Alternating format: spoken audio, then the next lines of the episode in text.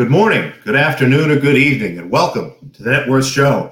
I'm Alex, and joining me as always from the other side of the country, it's still bright and shiny there. That's wonderful to have that three-hour advantage. It is pitch black here in a beautiful Kang sweatshirt. How you doing, Spread? What do you? I love that. That's I, I ordered this this summer, but I saved it for this special occasion. We're previewing the Pacific Division, and what could be more Kangs than the Kangs? Also joining us from California, and oh God, got to be his fifth or sixth time now on the show. We love having him back. You might know him as Drew. You might know him as Whale. Sometimes I call him Drail. It's you know a rich tapestry of options that you have. How you doing, Drew? I'm well. I'm well. Great to be with you guys. Excited for the start of the NBA season. I'm really just kind of cracking into my um, my preparation here. Um, the disruption to the schedule has me completely out of sorts in terms of how I would normally be approaching the season. So I'm probably a little behind the eight, eight ball, but uh, excited to talk nonetheless. It'll be a lot of fun. We're going to break down the Pacific Division, one of the best divisions probably in the NBA. We've got the Lakers, we've got the Clippers, the Suns, the Kings, naturally, and the Golden State Warriors. We will start with last year's champion, last year's first place finisher in the division, which I think all of us at some point had a little piece of or something like that. The Lakers of Los Angeles, they come back in what I think is a better team. You know, they're able to add Schroeder, they're able to add Marc Gasol, a couple other guys. I'll start with you, Spread. What do you think of the Lakers? I know that you're a, a big Lakers fan. Oh yeah, yeah. As all Kings fans are. No, I mean you got to give this team credit for for upgrading on a championship team, right? Um, I think Harrell helps a lot if he can get back to his old form. Um, I'm going to go ahead and discount um, the form that we saw in the NBA bubble with Harrell, and if he can be the player that he was during the regular season, that's such a huge upgrade. With Gasol, you get so much more defensively. He can hit the three for the stretching the floor uh, for the other guys, and he's just a solid veteran. Um, Dennis Schroeder, of course, is going to help them in those Rondo minutes, which is basically score, give up points, keep the team in the game while LeBron and Davis are resting. And then I think the underrated pickup here is Wesley Matthews, who was quite a solid three and D guy for uh, Milwaukee last year. I mean, I think he's just a vet who knows his role. He's going to give you solid defensive minutes and he can hit the three. He's a player that I think could close uh, the end of the game, right? I'm a little worried about Schrader closing the end of the game. Um, Harrell maybe could close, maybe a little worried about Gasol, but not Wesley Matthews. I think he can be the end there in the final uh, five, too. So I do like the upgrades that this team made. But Wesley Matthews does have the appeal of not being Danny Green. Um, one of the nice things for Lakers fans this year, they won't have to watch him in the quarter clanking threes. What did you think of the Lakers summer whale, and what are your expectations this season? Should we all be jumping in to uh, back them to win the championship again? Well, their summer was pretty spectacular. Um, that was uh, quite a run in the playoffs. Uh, what they lose one game in each round of the playoffs? That Sounds right. That was, that you know overall that was really impressive and to do it on the fly you know to come to bring two superstars anthony davis and, and lebron james together uh, on the fly and uh, beat the rest of the league in that very unusual setting is was pretty spectacular i thought. Very impressive. And i completely agree with the sentiment that uh, spread laid out there that you've been hinting at which is their off season was very positive. Uh, they upgraded a lot of places and realistically, it's tough to look at this team and short of some bizarro catastrophic injury to the likes of Anthony Davis or um, you know, I guess LeBron doesn't really get hurt except for the groin a couple years ago. But you know, short of some weird fluky injury, I am not sure why you would really look past them uh, in the futures market for the title, um, because there's just no other team that matches up even close to these guys and they've gotten better. Another year of chemistry building between these you know the the major components of this team. And um yeah the the Wesley Matthews flew under the news flew under the radar for sure. He is a great defensive piece fills an immediate hole. Um and yeah i think overall I, it's tough to really point to a weakness on this team. Um and you know i've heard a little bit of uh sentiment that you know they're probably going to coast out of the gate. It's not there's not a lot for them to prove in terms of um, you know winning early and often here. Uh, I don't think seeding is going to be especially important in the Western Conference, although um, you know I mean you know the, the, there were a couple years ago where you know the what LeBron went in as the four seed, five seed uh, in the East and raced his way to the finals. So uh, his mindset might not necessarily be, hey, we need to, you know, go balls to the wall for, um, you know, five, five, six months here. Um, which uh, I think, yeah, that that that angle has a little bit of merit to me. I think you could see them, uh, you know, start a little bit slow potentially, or you know, have some stretches in the first half of the season where it's not looking like championship basketball. Um, but it also is tough for me to say that there's a team that can beat them four out of seven come playoff time. And we'll see if that mindset that you're talking about with LeBron uh, mixes with what Vogel wants to do. Because Vogel's spoke last year and in the offseason this year about wanting to dominate the whole season. And there was times, and I think that our, our buddy HJ was upset, you know, betting those live unders, thinking that they'd be up by 20, and they pulled their starters and they didn't. Um, he's definitely into into dominating. So Will there be a clash there? You know, we expected that last year. We kind of laughed. We thought Dwight Howard was going to ruin everything, and, and, Jason Kidd was going to pull the Brutus on uh, on Vogel, and that didn't happen. So we'll see uh, yeah. whose mindset ends up winning here and how this team approaches it. I'm really not sure which way it's going to go. Yeah, well, you know, circling back to you know kind of what Drew was talking about. One of the reasons that I'm careful to avoid them from a regular season win total perspective and win percentage perspective is I think that we will see LeBron come out play the opener, play on Christmas because those are important games, and then there might be rest. I think there's going to be a lot of winding them down.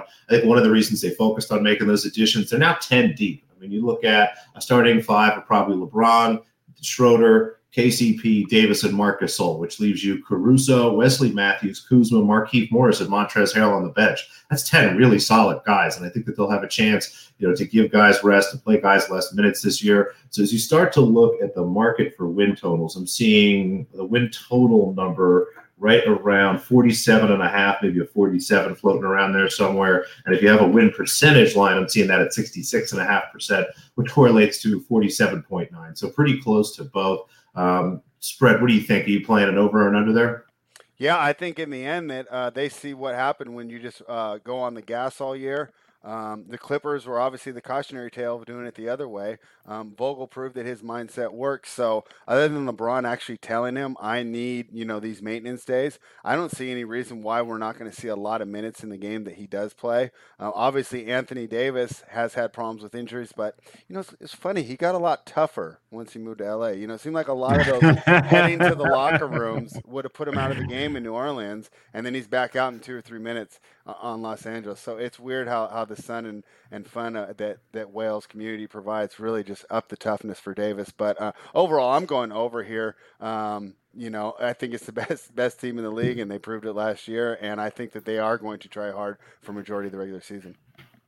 Because you look at last year, they had a 73% win percentage in the regular season that ups to 77.8% if you back out the bubble numbers. Now, their Pythag was only about 67%. So it seems like they won a lot of close games and had a little better record than maybe they should have. But, you know, at 67%, you're still well above what you need here to get the over. Again, I have my hesitations because I wonder what the lineups are going to look like night to night. What do you think, Drew? Yeah, I mean, the, I guess I don't. I I like the way that they have built their depth, though. I mean, your point is is super valid, but the fact that you have a second shot creator in, uh, you know, second ball handler in Schroeder, in Schroeder is huge. Um, you know, you couldn't really rely on uh, Rondo to stay healthy throughout the regular season last year. Schroeder should be fine. Uh, you know, he's he's not a guy that I especially look at and think, well, he could be out for long stretches. Um, and you know, really, that's the important part because you can alternate, you know, rest days for Anthony Davis and LeBron James in a way where you're still the best team, uh, you know, against more than half the league with just one of those two guys. So, um, I, you know, looking at 47 and a half, that's the equivalent of what a 54 win team in an 82 game season. Yeah, something like that. If so, if this was a normal yeah, year, we'd see a 54. Um, I would guess that we're going to see a schedule this year that takes some of the um, demands of travel away a little bit, just based on how they sequence things uh, and trying to keep um, you know keep travel concentrated on team schedules. Um, so I think there's going to be a little bit more stratification this year than normal years, without a full off season to develop young guys, get you know get rookies integrated. Um, my underlying opinion is the haves and the have-nots are going to be even greater separation this year than a normal year.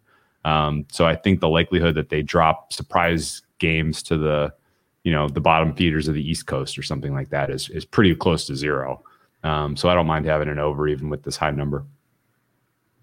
Looking at some of the other numbers, they're minus 140 to win the division. Again, you've got the Clippers, Warriors, Suns, and Kings. The market pretty much has it a two way race. Lakers minus 140, Clippers plus 125. Everybody else 18 to 1 or, or, or better. Does that number look appealing to either one of you guys? Again, minus 140 to win the division. yeah, me, but no, the that's same, too much juice. yeah, that, that's exactly yeah, exactly. Like it's is it a fair price? Yes. Is it maybe even a little value to the the player? Um, but I'm not interested in locking down 140 for a full season. Um, you know, even if there's a small EV there. It's tough betting Lakers. You look at some of the other numbers, I'm seeing plus 270 to win the championship, plus 140 to win the Western Conference. I like the championship number maybe a little bit better. It looks like, again, that difference between plus 140, plus 270 would imply they're about minus 200 in the finals. I wonder if they'll be even deeper than that. Um, either those numbers stick out to you guys. They, they feel correct to me. Yeah, they were longer. I mean, I I I, would, I had hoped that you would we would see the Harden to Brooklyn trade, and maybe this would drift out a little bit back to three to one ish. I got some three to one not long after uh, the season was a wrap. Just thinking, well, if they were this good on one year, then year two could be even better. Um, so I think there was there is value in the Lakers. Again, kind of the postulating hypothesis of January might be slow for this squad, uh, and then you, know you could they could be 500 team uh, around say Groundhog Day, uh, and at that point, uh, are you going to get better than plus 220? Almost certainly, right? Uh, and so there's a realistic poss. You know, you, pr- you probably um, there's a better than 50 percent chance, in my opinion, that uh, you're going to get a a more favorable number than plus 220 at some point between now and when the finals are contested. That's what I'm thinking. If you wait a little bit, if they do start slow, that number could drift out to plus 300, even get a little better than that. So that's kind of what I'm thinking. Any other thoughts on you spread on the Lakers or any of those markets? No, I think this is one of the most doubted markets. Obviously, very popular team. Um, they too take public money, so if you're high on them like we are, um, I mean, even the average Joe is. So I don't think there's a lot of edge to be found with this team.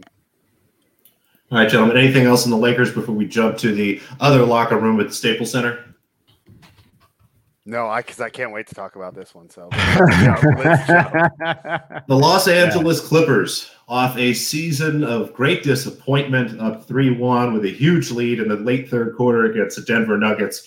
Not that anybody here had a lot invested on them or you know really had um, a lot of commitment at that point. But the season falls apart. There's been a lot of reports about uh, favoritism in the locker room, where the stars are getting better treatment and they're causing trouble and we're getting a lot of reports from that. Doc Rivers is out. Tyronn Lue is in. And they did make a couple offseason additions that I liked. You know, they basically swap out um, you know, Landry Shamet and Mo Harkless for Luke Kennard and swap out um, Montrezl Harrell for Serge Ibaka. Um, you know, Harrell was great. Won the six man award last year. Fantastic regular season player. But I think when you get to the playoffs, Ibaka is going to make a real difference on this team. What he brings defensively, the additional shooting that he actually has, he's developed into a nice little three point shooter. So I like some of the changes they've made. But you have roughly largely the same team coming off a rough year. Um, we'll start with you this time, Drew. Uh, what do you think about the Clippers? Drew's on mute. Sorry about there that. There we go. That's okay. I'm uh I'm out on everything about this team from the body language, the quotes, the chemistry issues, the new hire the head coach. I can't believe uh, how much uh, my opinion has changed from uh, in just a couple of months. Uh, it doesn't seem like their vision for what they want to do in terms of team building makes a ton of sense. It doesn't seem like Kawhi has the same focus and vision that he had in San Antonio or Toronto. Uh, and the Paul George cancer issue is real. And I don't know what you do with that. Uh, it seems like his team doesn't really have a strong feeling or strong will to repair this issue and get better. And if you have such an important component of your overall you know your overall team uh, that's you know that's this big of a problem uh, it's very hard for me to see how you get through the tough times of the regular season let alone um, you know some very difficult playoff series. They were obviously the biggest disappointment. Uh, and I don't think it was close. Actually, maybe but Milwaukee. Milwaukee losing to the Heat the way they did was the biggest disappointment of the playoffs. Um, but the uh, the Clippers blowing a three-one lead to the Nuggets was the second most disappointing. And uh, it's not easy for me to see that the moves that they've made uh, are going to do a lot to um, you know to move this team forward.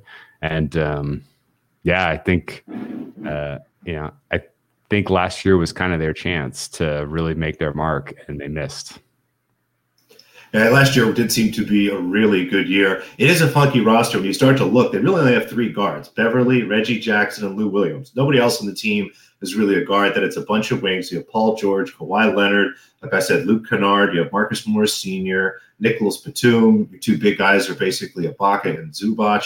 You know, I, I wonder what the Ibaka thing does. He seems to be a, a, tough player and somebody that could be a really nice force in the locker room, but it is tough. It's tough to get behind a team that really laid, a, laid just kind of a fart, frankly, to, at the end of the season. I mean, that was awful. Um, and everything that you've read. What do you think, Spread? Do you have any reason to be optimistic about the Clippers of Los Angeles? Well, I was going to open up and ask, had you guys read the articles? But you obviously have because you guys read the same things that I did. What was going on in that locker room? So, so just to recap for the people who didn't read, Kawhi's got his own private dressing room, like the Ultimate Warrior back in the '80s, just refusing to talk to teammates. Right? Uh, Paul George is sitting there trying to rally the group up after you know shooting for 416 off the side of the backboard, and is getting the collective eye rolls of the whole team. Like, what are you even talking about? Uh, Morris came in at the offseason and started barking around trying to change things, and the rest of these guys are like, "Hey, we've been here for years." So the fact that Harrell escaped this environment, when I first read it, it was just so shocking to me.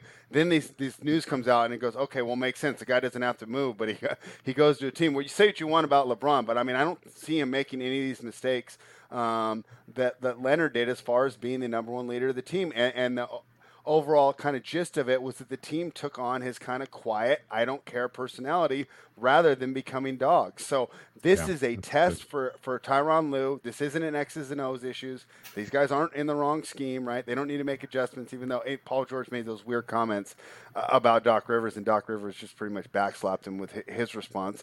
Um, it's can you get these guys to actually function as a team? I think that this is Ty Lue's chance to really cement himself as a great coach because this is going to be what Phil Jackson used to do, right? Let's get these guys on the same page. Let's get them thinking about basketball, get them thinking about being better as players. So, from a gambling perspective, I think this is like a great buy low opportunity where you're getting a team that's, to me, like on paper, NBA 2K style, just as talented as the Lakers, right? But are these chemistry issues too much to overcome? And is Ty Lue the right guy to do it? I would say no, but I bet against Lue in the past, and you know he's done quite well as a coach. He seems to be quite popular with the players. Um, supposedly, it was a lot tougher um, than I expected on LeBron when he was the coach there. And I think maybe you know it's because it, was literally the best meme of all time was Ty Lue drawing up plays for the Clippers, and they showed the thought bubble of every single player thinking about Allen Iverson stepping over him. You know, so maybe that's why I just can't buy into Ty Lue as this tough-minded leader. But he's shown he's shown he can do it. Obviously, getting that victory, you know, one of the greatest upsets in finals history with LeBron. And I mean, he's great, great opportunity now. As of now, this seems to be a buy low opportunity that I necessarily haven't gone to the store to take advantage of. But uh, this could be an undervalued team. So when you look at some of the pricing, plus 650, I'm seeing to win the title, plus 280 to win the Western Conference. I think those numbers actually only get better. This is another team I'm going to wait and try to watch. I wonder if those odds to win the title drift out to like nine to one, maybe even a little better than that. And then I might buy a little because you're right, Spread. It's an incredibly talented team. I mean, LeBron and Anthony Davis are the best pairing in the league, but Paul George and Kawhi Leonard have a chance to be that second best pairing and compete with that. You know, look at the roster up and down. There's a lot of talent. I'm curious to see what Luke Kennard can actually do. I think that might be a sneaky ad because I think he might come off the bench, provide a lot of shooting, provide some more space on the floor, and I wonder if in some way he just kind of pisses everyone off a little bit because he's going to go in and kind of shake shake things up. I think if he's able to put up some points, it's it's just an interesting acquisition. I think he fits really nicely on the team, and he's going to love having all the space and stuff to attack. So I think they are notably better. Curious to see all the other stuff. It's it's tough to bet them. Uh, Drew, I saw you smiling there a little bit. What did you think about Mr. Kennard? Yeah, Right of their moves, the Kennard one piqued my interest. I was like, oh yeah, no, actually, that's that makes a ton of sense in terms of who else you have on this roster and you know what their roles and responsibilities are. Um, the opposite, I felt the opposite about the Ibaka move. Um, I'm selling on my I'm I'm a short seller on the Ibaka stock. I think he played up big time last year to get a contract, and I do not know if he has a repeat performance, especially if he's you know living the LA lifestyle and um, you know, especially if the locker room goes sideways. You know, I mean, is he the guy that's going to, you know, re- lead his first year on the team uh, here, or is uh, you know, is he going to check out once he realizes, holy smokes, what is going on around here? I got paid. I'm LA. Yeah, that's that's a that's a good point. He just finally got paid. He's an older player. I'm going to cross my fingers and hope he continues to work hard. But like I said, I'm going to wait. Saw a question in the comments from our buddy Steve at Ace Previews. You know, he was curious about what do you guys think about Paul George and his trade value? Does he actually have any value at this point? He has been rough to flat out awful in the playoffs. The few times that he's been, he's been a huge letdown. Spread, like you said, there's been stories about him and his um, attempts at leadership going very poorly at the end of the day, he's a very good basketball player, and I'm sure that you know they could get something back for him, but not nearly as much as they're giving away. Do either you have anything to add to that, or any thoughts on the Paul George trade value? I've been super un- disappointed. I mean, I, I would have thought it was higher, but the the rumors and the the what they're getting back is just like, wow, the market is this thin. I am I'm shocked. I, I mean, I honestly, it, it's it's his trade value is so low. I don't think they can realistically make a move.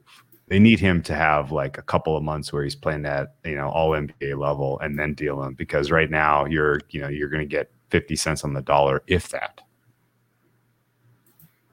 Yeah, I mean, like their only hope to really get equal value for him is Harden comes out, starts pouting. They can't make the deal with the Knicks. They got it's almost like the Westbrook Wall all over again. You got two guys that aren't fitting in. Let's just swap them. Uh, but Wells right, and they gave up so much to get him that the optics yeah. getting rid of him is yeah. bad. So it's going to take a Harden style deal or some other blow up that, that we haven't um, anticipated yet. You know, that's completely surprising, like a big injury to another team where they decide to punt on the season. But yeah, I can't say I. I think they run it back with this crew, and then uh, they run the risk of losing both the guys at the end of the year. So, um, very important year for the Clippers and not coming in on the best notes. But uh, hey, if we saw, look at the way that we've changed right over the last two months. So, obviously, these things can change uh, because we were pretty high on them, obviously, until the Denver series. I was pretty confident they were going to win the title um, during the first round of the NBA playoffs. So, things change fast and, uh, you know, the, a couple good wins. Like, what if they come out and blow the Lakers out by 20 points on, on opening night, right? I mean, does the narrative change a bit? Probably for a few days. We'll see. It's is, the, is there continued success there? There is an overreaction factor for sure, but um, there'll definitely There's, be an article yeah. written by that. I it won't change my opinion. That's for sure.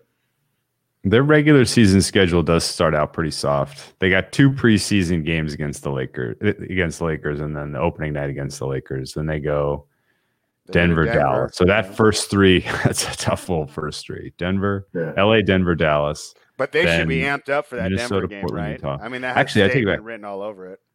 I, honestly, I can see January third, fourth roll around, and they're like one in six. this isn't crazy. I, would love I mean, to be in the locker room then. Where do they have an advantage matchup between at LA, at Denver, versus Dallas, versus Minnesota, versus Portland, at Utah, at Phoenix? The the versus Minnesota is the only slam dunk win in there. Every other one of those games is going to be tooth and nail. Um, coin flips. Like they could very easily be one and I guess that's actually one in seven. they could be one in seven uh, to start out here. They got a nasty schedule to start. Well, their win total is pretty close to the Lakers. Their win percentage, 65.5%, 1% behind the Lakers. The total, depending on where you look, actually, you know, it looks like it's 46.5 just about everywhere. One game less than the Lakers. Um, what do we think? I mean, if they're going to have that rough of a start, it's going to be tough for them to have a win percentage, frankly, high enough to catch up on that number. Should we be looking at an under? I mean, I would have said the Clippers are always a good candidate for an under anyway because they tend to rest Kawhi a lot um, because he demands it. Uh, although this year, I guess there's are there rules in place the NBA is uh, not going to allow Only Fines for primetime games. Yeah, Only for primetime games. You got a lot of primetime games on their schedule too. Um, so yeah, I mean, I, I, guess on just on the rest angle, I guess I would lean under. Um, and in general, I think the market is higher on this team than I am by a long shot. I would take swings on four or five other Western Conference teams before I would really get serious interest in the Clippers to win the West this year. Yeah, it's, it's one of those things. Like I said, I, I want to wait and see if they start to coalesce, if things start to look a little bit better, and you start to hear reports that they're you know being nice to each other. That'll be good. And even if they do, you know, go one and five, one and six, you know, two and five, something like that to start the season, I'll still be interested. It's just so so much talent, but I think there's just a lot of variance in the outcomes through their season, and I think you got to stay away from some of those totals. I don't know. How do how do you feel, Fred? Yeah, I wouldn't play the under, and I'll tell you why. This is a team that I think could hate itself or hate each other, not have these same issues, and, and still roll through some of these regular season games. I know we're saying one and seven, but we look at home against Utah, uh, probably at least four point favorites. At home against Phoenix, they got to be between three to five point favorites.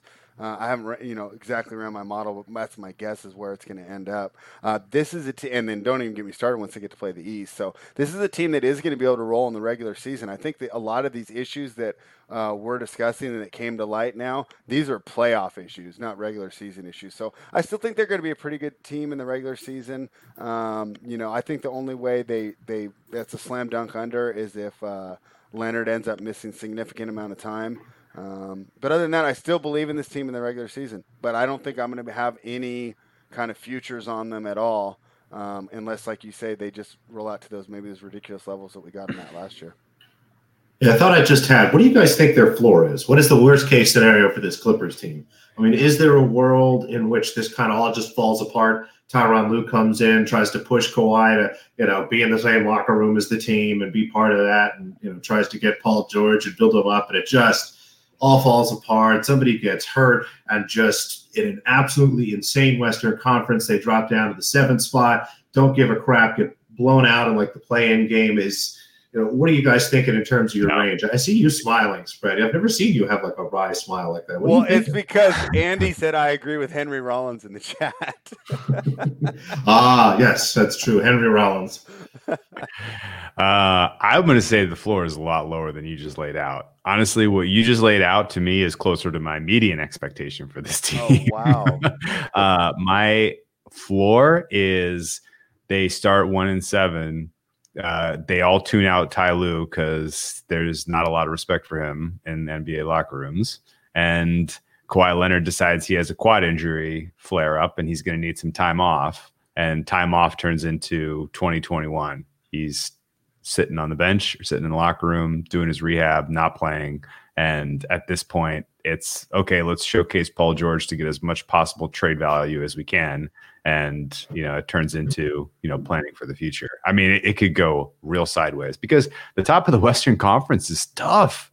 You have the Lakers at a clear tier on by themselves. And then the next tier, there are like six, seven teams that are all going to be tough to play on night in, night out. And I just don't know that the Clippers have the toughness to uh, to weather the storm. So, what do we think about sixteen to one that the Clippers missed the playoffs? I would take that before I would take them at six to one to win the title. That's for damn sure. I think those two prices should be pretty close together, not favorable for them to miss the playoffs. It's an I interesting right. number. It's sixteen to one that Kawhi gets an injury. That's basically what you're betting because I, there's no way they miss the playoffs if he plays eighty percent of the games. I, I mean, agree with that. 100. percent Paul George 100%. could even drag these guys to a bunch of wins. I mean, the Kings are still in this division, right? I mean, you still get games against the Thunder, right? I mean, the Pelicans are improved, but they're not there yet. You get to play against the Grizzlies. I mean, this isn't. And then don't even get me started about when the East Coast teams come in you know. So I mean, oh, yeah. they got yeah, easy no, wins fair. on their schedule. Uh, I, I, agree with what you're saying though, um, because the chance of injury is much higher than sixteen to one. Yeah, right, and I, not just not just natural injury, but I decided I'm injured.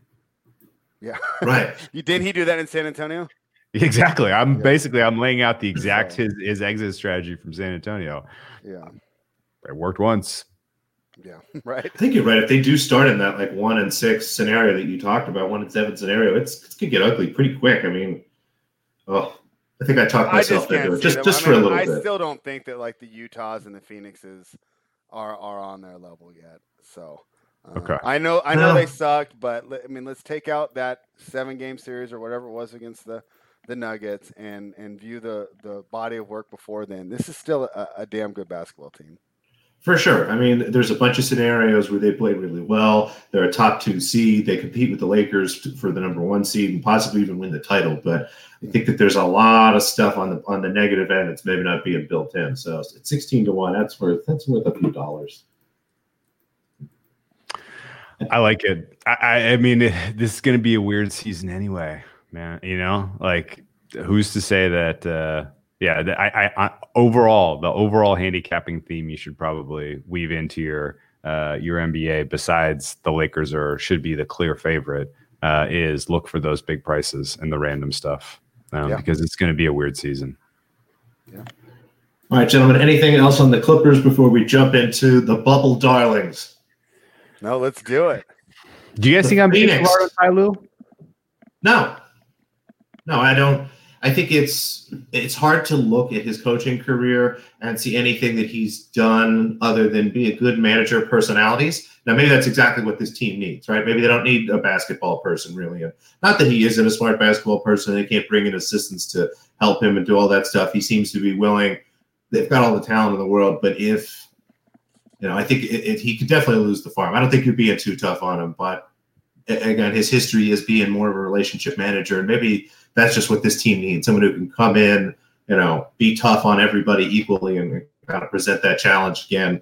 I mean, if anything, this, these guys should just be embarrassed by what happened last year. Um, if I'm Ty Lue, I'm just hanging like all sorts of stuff that happened last year, like that Nugget score or whatever, right before they lose 3 1, that's up. Like we're framing it. We're looking at it every single day when we go in and out of like the locker room and stuff. But we'll see what he does. But no, I don't think you're being too hard. What do you think, Spread? No, I mean I, it's really hard to tell, right? I mean, he coached LeBron, who we all know is hands on with his leadership of the team, and so I mean you're basically co-coaching at that point. Um, supposedly he did a great job, right? Um, but still, and I'll go back to this still. Without those injuries and Draymond missing it, they don't have they didn't they don't win the ring that year. So is it overrated? It could be. I think that he's completely like an unknown quantity almost. Um, you know, we have a couple things to indicate that he might be good, but I don't think we have anything to say concrete either way that he's either really good or really bad. I don't know. I mean, the the, quote, the quotes that we had right after they blow that three one lead didn't really suggest that they're embarrassed. what was Paul George's what was Paul George's quote in the moment? It's like this really wasn't a make or break year anyway. Yeah, we, we, we weren't championship or bust or something. I don't put a lot of stake in that.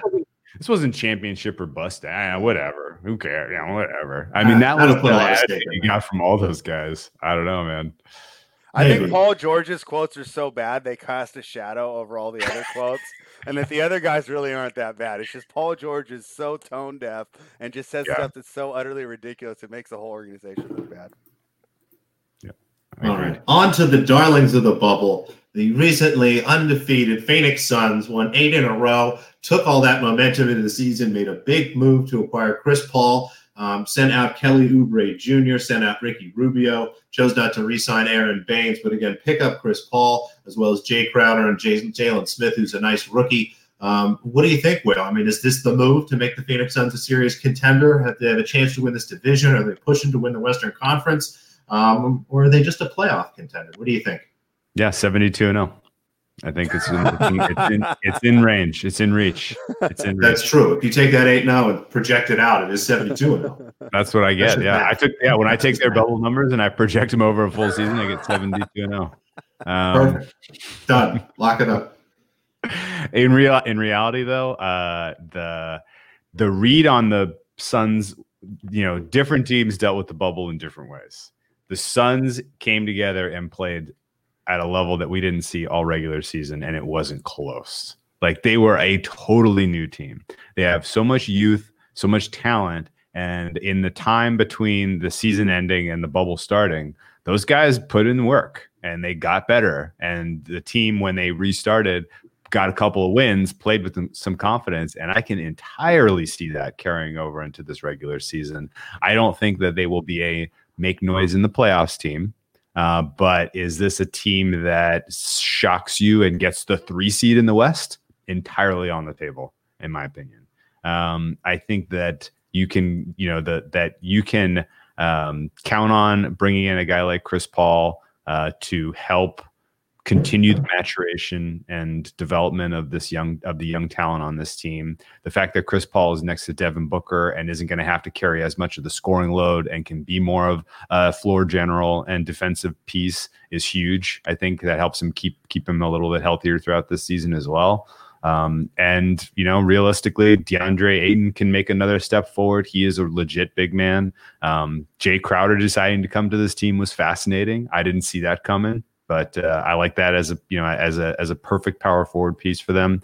Uh, Mikal Bridges, I thought, took a nice step forward last year. Cameron Johnson was surprising. Cameron Johnson and Cam Payne, uh, both uh, you know very um, impactful players in the bubble off off the bench for these guys. So um, I think there's a lot of uh, there's a lot of upside here for the uh, Suns. The problem is the everybody kind of knows it. This isn't a you know a, a, super surprise. Their win total at 38 and a half is um, it's bettable to the over, but it's not as generous as I was hoping we were going to get. To be fair. Yeah, I think you made a lot of good points about the roster. For me, the big improvement in the bubble was was Ayton. He he had a pretty good season last year, but really raised his level defensively. If he can continue that focus and be a positive on the defensive end of the floor, this team could be really good. I do worry about their depth, though. Once you get out of that starting five, the starting five is great. I mean, you have exactly Chris Paul, Devin say. Booker, Mikal Bridges, Crowder, and Ayton. Then Cam Payne, solid. E'Twaun Moore, Cameron Johnson.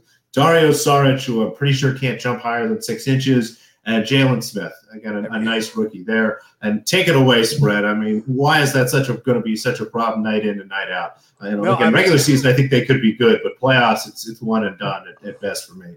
I just started laughing because that was exactly what my point is going to be. Is there a drop off from the starting unit to the second five that's more than this Phoenix Suns team? Right? I mean, like I mean, they're they're no, really going to have to mix and match probably here, not. and I think ideally they go eight deep. That sucks for a regular season that's going to be condensed, uh, a little less travel, but still, this is a lot of games and a lot of days. I'm really worried about this team's depth, and just like we when we did Atlanta, uh, on our, our previous preview. I'm not taking the over on the team that has all these expectations and the number jump like a ridiculous amount from last season without me seeing much. Now, to be fair, Phoenix has more tangible evidence with that 8 0 bubble run. But hey, I could probably grab, you know, an eight game stretch from almost any team. And this just happened to be the last eight games we've seen. You know, I mean, teams go through these stretches, and, and one eight game run does not mean that they're ready to compete with the big boys in the West. You know, I mean, we talked about Utah and Dallas earlier you know, as potential uh, opponents for the Clippers. Those are teams that, especially when Phoenix travels, they are going to be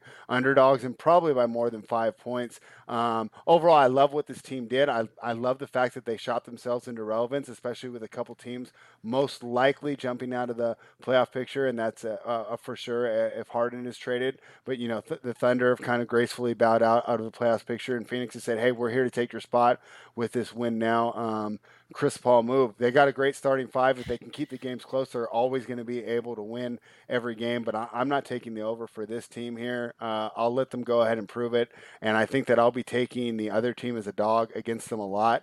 I think that we've moved their value up without necessarily um, seeing much besides a Chris Paul addition in a great eight game run. I think it's going to look a lot like Chris Paul's team last year. You're going to have a really nice starting five, a tough bench. Regular season, they're going to be really competitive. But once they get into the playoffs, they're going to have a lot of guys on the floor that you don't want on the floor. Like you said, spread. If, if injuries spread quickly, um, things could get rough. But I think night in, night out, there actually could be a pretty solid team. I think like you said, Will, you teed it up perfectly. Chris Paul is just a nice addition next to Booker. Can handle things defensively. Can bring the ball up. Has I think no problem at, at, this point in his career giving the ball up and not taking over there. Should be a good veteran in the locker room. You know, say what you will about the success Chris Paul has, but he knows what it takes to be an All Star and a first All Team, uh, first All Team NBA player, and it's going to teach these guys what to do. Um, I kind of do hope that they get like a three seed or a four seed because I'm going to be really excited to bet against them in the playoffs. Uh, but night to night, I think they could be pretty fun. And I echo your thoughts, both your thoughts on their value. I mean, that win yeah. total maybe over, but probably not. Go ahead, Will. Uh, yeah, the up. I guess I upgrade them from Rubio to Chris Paul. Um, that equates to an extra three wins for me. Just that move alone. Um, and that could even be low. Can you, can, can you add in losing Oubre? Because to me, the loss of Oubre is, is going to is the sneaky negative. He he was their best defensive yeah. player by a mile last year. I don't know if yeah. you can build that in. I mean, Bridges can take some of those minutes, but not all of them. Yeah, Bridges emerged so successfully in the bubble that I'm not giving them much of a downgrade for losing Oubre, but that may be short sighted. Um, and I actually, you know, you you poo poo Cam Payne and Cameron Johnson. Those were those guys gave you some meaningful minutes. Um, in at least in the restart, Cameron Johnson, uh, he was part of the starting five. I think in almost all of their impressive wins, he was uh, he was there. Um, let me think. The who did they really show out against? Uh, their most impressive win was probably 119, 112 over the Heat. Um, Cam Johnson was you know was five of six from the field in that game, plus seven uh, as part of the starting five. Um, I think they could be good players, but they're not guys that I, that I think I want to have to rely on for a whole season. I think Johnson has more upside than Payne. Payne's been in the league for a little while at this point, so I, I, would be surprised if he took, takes a big step forward. I think you're right. Johnson might be a little better than we're giving him credit, but um, I like Jae Crowder too. Jae Crowder serves a very, very important role in terms of. He's a nice fit. Yeah, yeah. You would you would get on there. Um, and I don't, I, I mean, I guess I, maybe I'm surprised. I actually had a pretty good grade on Jevon Carter.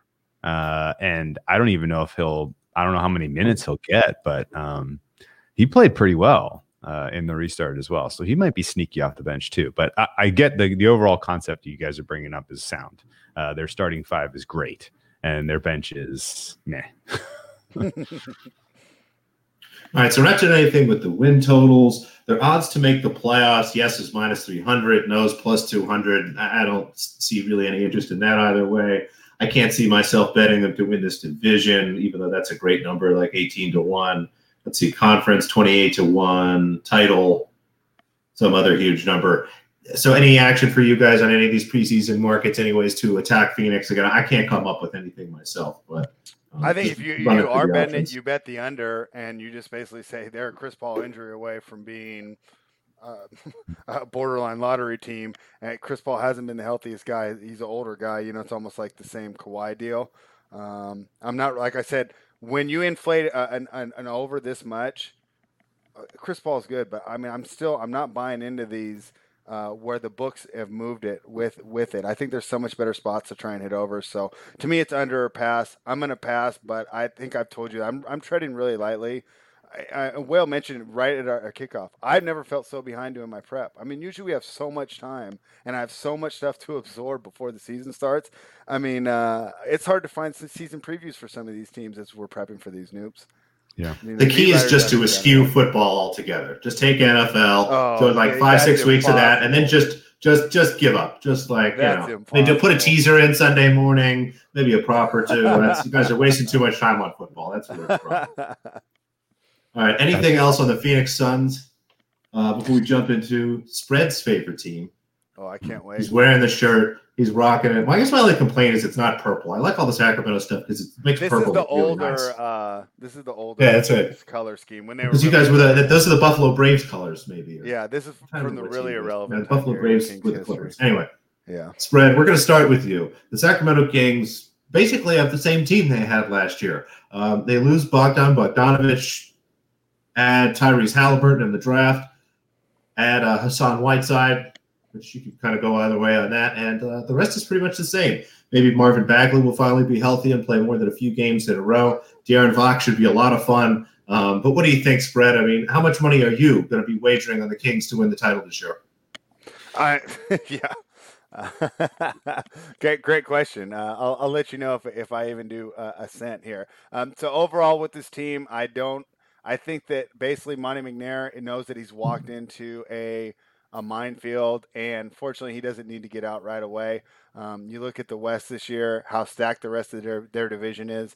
Um, they don't stand a chance. Not to mention, we have the best draft class, I'd say, of what, the last five years? I mean, I, have I've read scouts that said the top 10 this year, there's 10 players that would have been ranked number one in this year's draft. That's how much stronger it Oh, is. So they're they don't even need to be you know one or two. I mean, even top five, you should you could get a franchise changing player here, right? So I think that's the idea. So when we're watching the Kings this year, and this is more fun for you guys that are fans fans of teams that are contenders, right? Look at how some of these guys might fit on your team. I think by the end of the year, Richaun Holmes could be gone. I think Harrison Love Barnes could be gone. I think I Bjelica love could be gone. You know, um, and maybe even What a nice Fields. soft sales pitch. I, I mean, that's just what they're doing. Any I mean, GM listening right now is loving this. yeah, I mean, start looking right, and, and uh, I, I don't think there's a lot of continuity on the way this team is built, which is why I think it'll be blown up. And my idea is like, look at when they go to the bench, right? For they go from Darian, De'Aaron Fox to Cory Joseph, right? You go from like the fastest guy in the league to like a slow plodding guy, right? Same thing when you bring Bagley in for Bjelica, right? Completely different players. They go from this super fast paced team when they go to the bench, they're like this old plodding, like you know, Dick Motta, old New York Knicks style team that's going to play half court basketball. It's just not built properly. Um, they're in the toughest division in the NBA. Uh, I just don't really see a lot of hope. I think Fox is going to give you a lot of highlights. I think they're going to stick in. I think they're going to cover some spread. I think Halliburton was a steal at 12, and in the end of the day, will be a, a productive, maybe like even an Otto Porter Jr. style player. Obviously, he's not a game changer though. Um, so I, I do like the moves they make, and I think we talked about it in our chat. The, the prices some of these players were going for, you're better off not signing anyone this offseason. So the only one I didn't really like was Hassan Whiteside. I wish they would have really gone full Hinkie and just give us all G League players, and maybe someone turns out to be all Robert Covington, you know, um, and, and just emerges. But but other than that, you know, 'cause it's funny. How Hassan Whiteside had the quote. He said, "I don't know why everyone like says I'm a bad teammate. Like I don't know where this is coming from." And it's like maybe your teammates, maybe that's where it's coming from. So uh, that was the only Yeah, signing I didn't like, but. I expect this team to be selling off by the All Star break, and, and maybe uh, some of these guys could be on, on your favorite team by the All Star break. Well, I love that you're setting up the tank because it's not. It's you know, it's, we agree more than we don't. This is one time where we definitely agree. Well, do you have anything nice to say about the Kings? Or are you jumping on board on the Kings' fate and um, getting getting your spot on the tank? You know what? They're going to be a great first quarter team to back. I like that. For those of you who play first quarters, I think the Kings are going to be your darlings this year. They are. The, the, the prices on some of that stuff's going to be goofy. I feel bad for De'Aaron Fox because, like, again, in an NBA 2K way, like, if I look at this, like, all right, I've got De'Aaron Fox. Buddy Hield can shoot. Harrison Barnes isn't like the worst shooter in the world. You just dump Bagley for anybody who can shoot a three. Put some shooters out there. Let Richaun Holmes run pick and roll dunks and just let De'Aaron Fox sprint up and down the floor until everybody's so tired they throw up. I mean, worst case, it's going to be a lot of fun to watch, but I don't have any faith that they're going to do this. I mean, if, if that's your idea, you know, you're not adding Hassan Whiteside. That's that's not part of that plan. So I didn't get that one at all either. And uh, I guess uh, overall, I agree with spread. Set yourself up for that franchise changing player, the Luka Doncic type. Uh, that could really change the fortune of your whole franchise. that would be We nice. should just stop the pod right there. We're not That was to better than smooth. that. that was smooth. I'm surprised he didn't walk off. That's the only thing that ever gets him like a If he was holding the mic, bit. he could have dropped it. Wow. You can't get spread angry, but that's about as close. That's about as close as you can get. All right, so the markets here are, are pretty tough. I mean, to miss the playoffs for them, let me see, you know, minus 850, um, probably a good parlay piece if your book will allow you to do that. Um, the win total under, I've actually already played this under. I believe I played under the win percentage 40 and a half percent. If you have a win total, it looks like it's 28 and a half, 28 anywhere. I like under 28. I like under 28 and a half. Again, prefer the win percentages. We talked about this a little bit on the last broadcast. You know, well, I'll see if you have any thoughts to add. But you know, our general feeling is if you have a chance to bet a win percentage, it's probably a lot safer in the long term. You don't have to worry necessarily about what happens from a grading perspective or anything like that. Versus win totals, it's going to be tough if they start changing the season around and you've betted a book that isn't necessarily reputable. Um, you know, what do you think? Are you leaning percentages when you can? Uh, without question. Yeah. So what do we I think mean, then of that number? Yeah. It, a- a- think about the baseball season. Mhm. And that happened during the summer. And they were playing outside. Right? Like this is going to be it's going to be crazy. And uh, if you can bet a win percentage, I would do that uh, 10 times out of 10 over uh, win total. All right, so again, we've got 40.5% for the Kings is the percentage. The total itself, What was I'm the sorry, what was the percentage again? It's got that's high. Right, That's no, that's be way high. man, let me just double check. Maybe I got the wrong one Yeah, here. I have if 40.5%. or 28 wins. Should be closer to 39 ish. Yeah, 28 wins was a 39.5% win percentage. So let me try to pull that up quickly here. But you know, what do you guys think then of just that total, the number 28 or 28 and a half? I would lean under. under. Yeah, because like I said, I think the sell off happens. Uh, you know, I think that they get some of these players, and we're going to see some um, Ramsey minutes, some Jabari Parker minutes, some GR three minutes. Um, it's Rolling back the clock. Justin James. You know, I mean, like I think that it's going to kind of look like uh, Philly Yeah. did towards the end of that year with De'Aaron Fox out there playing the Jrue Holiday role of the one like solid NBA star surrounded by four G leaguers. So looking again, I've got DraftKings pulled up here. Let me just make sure the win percentage total for the Sacramento Kings is indeed 40.5%. So not only do you get the safety of the percent, you get a little value in terms of the correlation. That's more like 29 wins. So if you're lucky enough to have DraftKings, um, an account at Unibet that you can actually bet into, Bet Rivers, I think Fox Bet has the same numbers. Any of those, take a look. Take a look around. Uh, but 40.5% under, I like that. Yeah, I've I mean, I hate to be. It but sounds if like you Fox are gets. COVID, if Fox gets COVID, that's like a sure thing. If he Yeah. gets COVID and he's forced to miss between five to ten games, it's a sure thing. Right. I wish they had alt totals and things like that because Yeah, this I would be a huh? good kind of like alt under team. And Yeah. and for Kings fans, it would be great. I want to be in the top three, dude. I've been watching because this is the first time NBA and college basketball don't overlap. I've been watching some of these young guys. Let's get these guys into the league. Like I think some of these guys could change the team. They have All right, gentlemen. Any other thoughts on? they have a really tough schedule. Oh, really? The first quarter of their schedule is very, very tough. They got two games against Denver, two against Phoenix, two against uh, Portland, two against the LA Clippers, all before we even get to February, two against Memphis. Um, It's gonna be New easy Orleans. to sell to the fan base, sell everyone off. I mean, there. I don't think there's even gonna be an uproar when Harrison Barnes gets shipped. I only have them within five points. One, two, three, four times before February. unbelievable. It's kind of That's not crazy. good. Yeah. That's that's, No. that's not good. I I like it, have spread. We're setting it up. Get the tank ready. Get your helmet. Cade I'm, I'm going to send you a uh, little purple toy tank for Christmas. Yeah. Or You just have your a little Sacramento bobblehead. tank. We'll get you a helmet. Give me a Hinkie bobblehead, and I'll put it in the middle of my. Tank. He's out there somewhere. Yeah. He's out there somewhere. You know, somebody should hire him. All right, gentlemen. Any other thoughts on Sacramento before we jump into the last team in the Pacific Division, the Warriors of Golden State? Let's do it. Golden State time. Tough State, as about as tough a month as, as, as anybody's had in terms of expectations. Um, excited to come back for the year. It was going to be the reunion of Steph Curry, Draymond Green, and Klay Thompson. Everybody healthy, going back to old school Warriors basketball. They have a number two pick. There's all sorts of whispers of them trading it for anywhere from Giannis Antetokounmpo to Victor Oladipo to anybody. I mean, it was just all sorts of fun things, and they're having a scrimmage or a practice or whatever it was. And Mr. Thompson, unfortunately, tears his Achilles, will not be playing for this year, and the Warriors are a little back to the drawing board. Take Wiseman with the number two pick, are able to acquire Kelly Oubre Jr., are able to acquire Kent Bazemore to add on top of Andrew Wiggins from last year, again, as well as Draymond and Steph Curry. So, you know, your starting lineup Curry, Wiggins, Oubre Jr., Draymond Green, Wiseman, kind of an interesting group of players there. What are you seeing in Golden State this year, Brett? What are your expectations? And you left out key addition Brad Wanamaker, right? Uh, you know, how Big could Brad. Celtic- yeah, Celtics fans should love that. No, but overall, like I'm, is this is so disappointing. I really thought this team could challenge uh, uh, the Lakers uh, for the Western Conference title with Klay Thompson. I was so excited for this lineup, and I think that he was kind of underrated. And now that he's gone, like I think that like their ceiling's maybe like a four or five seed. Like it'll be cool. Steph can go off. It's going to be great to watch. Um, they should be a lot of fun.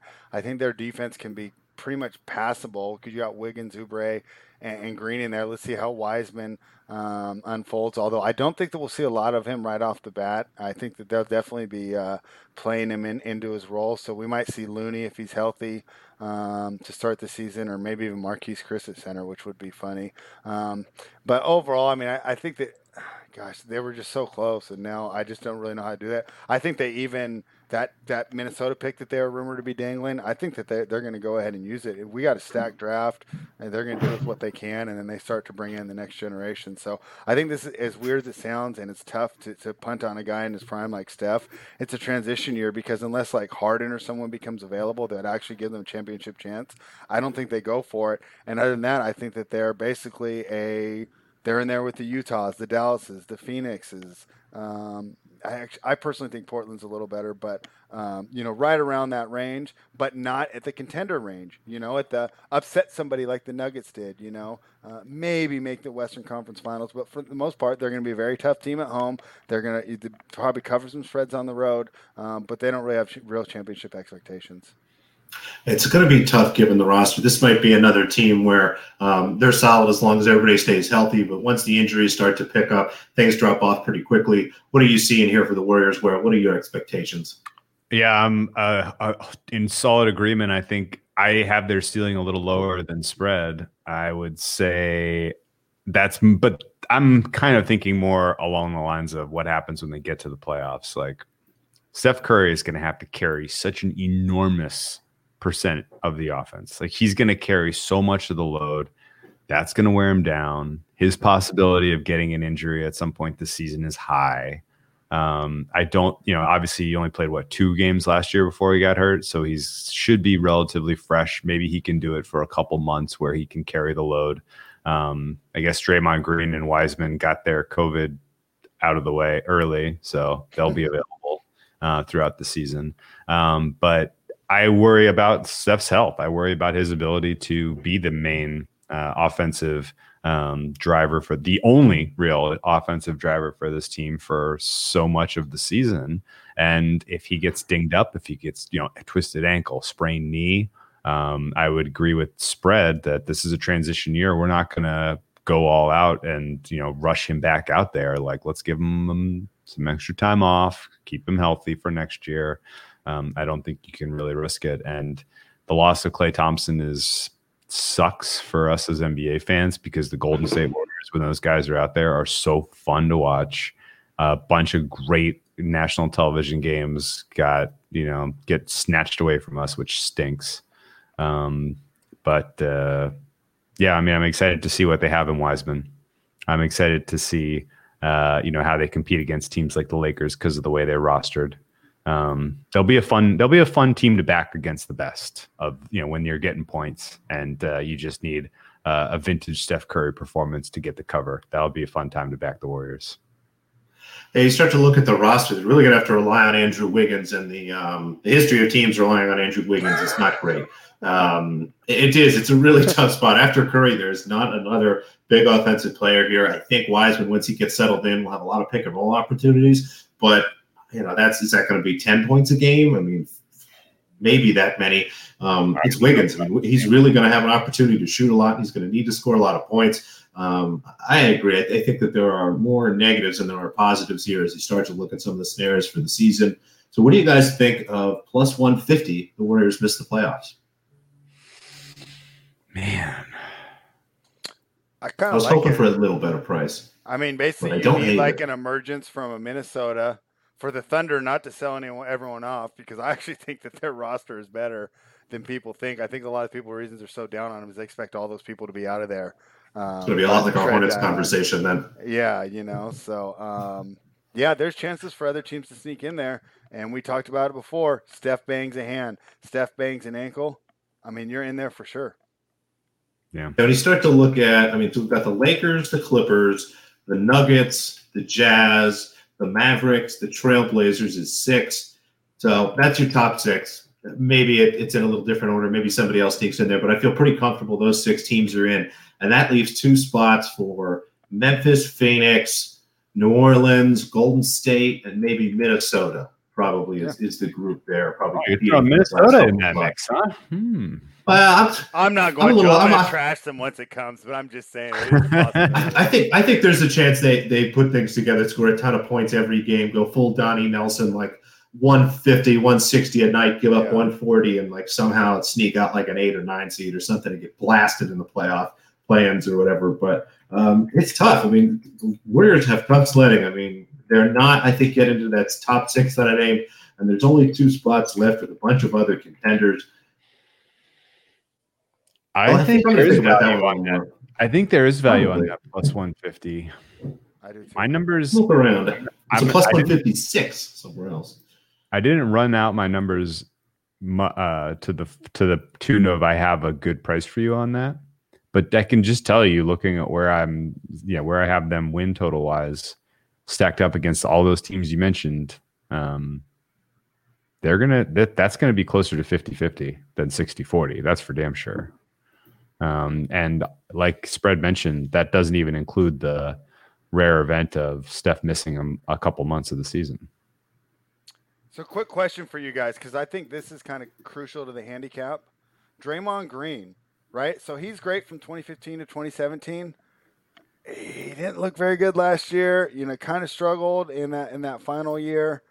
Yeah. Is he ever going to be that guy again, or was this just a flash in the pan greatness, and now he goes back to just being the role player that he is? Because I'll tell you right now, I'm leaning towards we're not ever going to see that guy again. Um, the, the thing's forward is he's only 30 years old. So the idea that he's completely worn down or out of his physical prime or not capable of doing it, it, it that's not valid. Did he ever have a physical prime?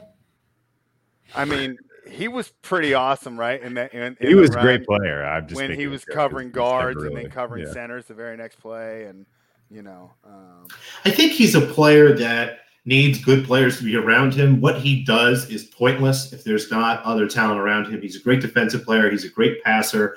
He's not a fantastic scorer. He can generate opportunities, but not really score. He's such such like the perfect key, if you will, to that Warriors team. I mean, everything that they had, he fit in so nicely. So unless he finds another situation like that, which he probably won't, and at his age, yeah, he probably doesn't care at this point. He'll wind down being the Warriors player, but I think he's still going to be one of the better defensive players in the league. He's still going to lead defensive numbers when it comes to stats around the rim and success of other teams. I think he's still a nice player, but just not with this team. They got, you know, they just don't have the firepower to Yeah, take advantage guess of what he can do. I, I would guess you still get two more solid seasons out of Draymond Green before his performance level really dips. Um, and you know, at that time, who knows if he's even a Warrior? Oh, he's gonna he's gonna fall off a cliff when he does. But like you said, at age thirty, to get to thirty-two and still be effective is likely. But almost like Noob says, when you're unless you're in that perfect situation, what does he really provide for your team, right? Like he goes to the Cavaliers, he adds what, maybe one win. I mean, the guy's What's the difference like- between him and Tristan Thompson on the yeah, Cavs? like he's not raising the level. He's only fit into that system perfectly. So I'm wondering, without that system, you know, because if he's not, you know, if he's not there and he's not the guy that they were, this team is really going to struggle. Like you said, you're going to need 40 something a night from Steph to stay into it, you know, and you're going to need Oubre and Wiggins to, to become, you know, dueling candidates for Defensive Player of the Year for this team to have a chance. So uh, I'm, it sucks because if Klay didn't get hurt, I would be ready to sit here and bang the drum that we should be having Warriors championships in our pocket. And now I've gone from like, well, it's going to be a good draft next year, and that Minnesota pick is probably going to be pretty good. Well, on the other side of the wall that I'm looking at is a drawer that has a bunch of Warriors 10 to 1 championship tickets from months ago, months before Klay Thompson got hurt. So if you want spread, I'll mail you one of those. You can have one of those for Christmas. I'll send you Cool, one. yeah. Uh, need some fire. Make a nice coaster. Yeah. It is. It'd be good. It's nice to put in there. All right, gentlemen. Any other thoughts here on the Warriors before we wrap the Pacific Division? Did you, bre- did you bet any uh, Wiggins most improved? I did. I um, found wow. some of him at most improved at 100 to 1. It's one of those bets. It's, Okay, it's a complete 1, yeah. lottery ticket, a complete flyer, but it's a the opportunity's there. Again, Dude, Steph Curry's going to take all the bench press, you'd attention. Right. It's he's got he's going to have every opportunity. If he's as talented as he's was always said he's going to be, he should score 20 to 25 points a night easily on this team. Everyone's going to talk about all all he needed was to get out of Minnesota. You know, it's not a great organization. Now he's with a winner like Golden State. We're reading all these stupid articles about how Draymond Green yelled at him and now he's better or whatever and shit. But I, you know, whatever. It, the opportunity's there. So at 100 to one, heck, even 50 to one, if it's dropped at all, that's worth a sprinkle. Did you I mean, if see Brandon- it? Have yeah. you seen the pictures? He looks like he just spent the offseason with Vince McMahon. Nice. The guy is huge now. nice. Wait, you see? I couldn't even believe it. I thought it was Photoshop. Love off season poundage. Yeah, I mean, if uh, if Brandon Ingram can win most improved, then why not Wiggins? You know, love it. That's too sharp. It's, it's a reclamation to award, Wales baby. Cowboys. You came. You brought your A game today, Will. I, I, those are just daggers. That's good. He's been reading this stuff on Ace NBA previews, folks. Yeah, you can yeah. check out the write up on that most improved award. So I think that's everything we've got for the Pacific Division. Just to wrap up our thoughts in general, we think the Lakers are and deserve to be clear favorites to win the title. Maybe a little value on their number if you can find a stale plus 300 or something in that range or around. Our plan is to wait, hope that they start a little slow, and maybe we can get a better number. The Clippers, we think that could go one of any ways. Um, if you're interested in betting them to win the championship, wait. The better number is almost certainly coming down the road because they have a tough start to their year. We are betting them to miss the playoffs at 16 to 1. Again, it's a really big number, just a little sprinkle there. Um, the Phoenix Suns, we expect them to be a very good regular season team. Uh, watch out for their injuries every night, but that should be a fun team to back night in and night out as long as they're healthy. The Sacramento Kings are beginning a fire sale. Spread is ready. Let them know if you're interested in acquiring NBA players. They got little guys, they got big guys, they got skinny guys, they got wide guys. Whatever you need, they got it, and they are ready to sell it to you. The fire sale is on, ladies and gentlemen. So get your under tickets for the Sacramento Kings and the Golden State Warriors. We like them to miss the playoffs at plus 150. It's a team that I think is going to change a lot night to night. And actually, you know what? The other thing that I didn't mention on them was what do you guys think about them from a night to night angle, from an under perspective? I think that this team is going to want to play a slower style than we're used to. Again, there's not a lot of scoring from them, but I see a lot of defensive potential. I mean, Yeah. Wiggins is, has talent on that end. You have Draymond, you have Wiseman, Oubre, Curry, for as tiny as he is, actually isn't terrible on that end of the floor, or as bad as maybe people think he is. Um, so from night to night, especially earlier in the season, I'm hoping that um, the market will be a little slow to react and look at that Golden State name and have totals that are a little too high. Any thoughts from you guys on that? That's Yeah. a fair call. I, I and I guess it kind of I think there's going to be a macro total thesis that's right or wrong as we start the season. Like what to expect with no fans and the random start to the season in the end of December and the short some some teams some players haven't played since March some were playing in October like there's there's probably a macro thesis for totals that somebody's going to s- just absolutely rake for two weeks, and I haven't figured it out yet. I'm working hard on that. Do you guys have any thoughts? Yeah, so for the Warriors, what I would do is I would look to see how many minutes a night Wiseman's getting because I don't think Kerr's going to play him if he's a liability on the defensive end. So if he's getting 15 to 20 a night, that means that he's doing well on the defensive end, and this team has the potential to be very good defensively. If he's not, that means that he's not keeping up with guys in practice or he's just getting played off the floor. And then, you know, you're going to have the same problems you've always had. Looney's not reliable, and you can't play Draymond at the five for more than 15 minutes at a time. So I think that, that. Wiseman's minutes might be a good indicator on whether or not we should be playing these unders. I'm going to be looking at pace too. I'm, I'm curious to see how those numbers change year over year. I think, and I'm not even just going to compare to last year, but compare to previous years. You know, when the Warriors were a little more healthy, but I think that pace number is going to dip down, um, and it's going to be more of a pace thing almost than efficiency, really. Um, so I'm going to be looking for that. But that's a great point spread. I mean, if Wiseman plays more, I think you're going to have more unders for sure. All right, gentlemen, I think that's just about everything. Um, Whale, thank you for joining us. You can find him on Twitter at underscore, I'm sorry, Whale underscore Capper. That is the hub for all the incredible work he's doing. You know him from the Deep Dive podcast presented by BetSperts. He's doing some great work for Rotoworld, aka NBC Bets or NBC Sports. We're still trying to figure out the name there. He's doing the Matchbook Show. Uh, we had the live deep dive on YouTube, I think, for the first or second time. Did I miss anything, Drew? VSiN. He does VSiN. Decent.